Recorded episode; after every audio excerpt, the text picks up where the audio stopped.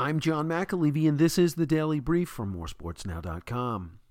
It started innocently enough with a jump shot from the right elbow 23 seconds into the contest. It pulled Seton Hall even with Georgetown at two.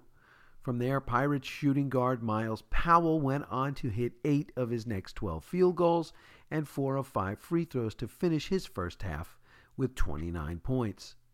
Not only were his 29 points a Big East tournament record for most in a half, they were more than the entire Georgetown team could muster. The Pirates led 53 28 at the break on their way to a 73 57 laugher.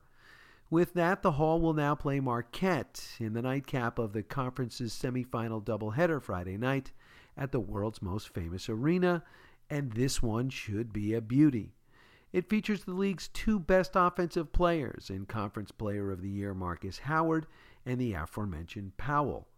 While each has an able supporting cast, this one could come down to whichever star has the rock in his hand last.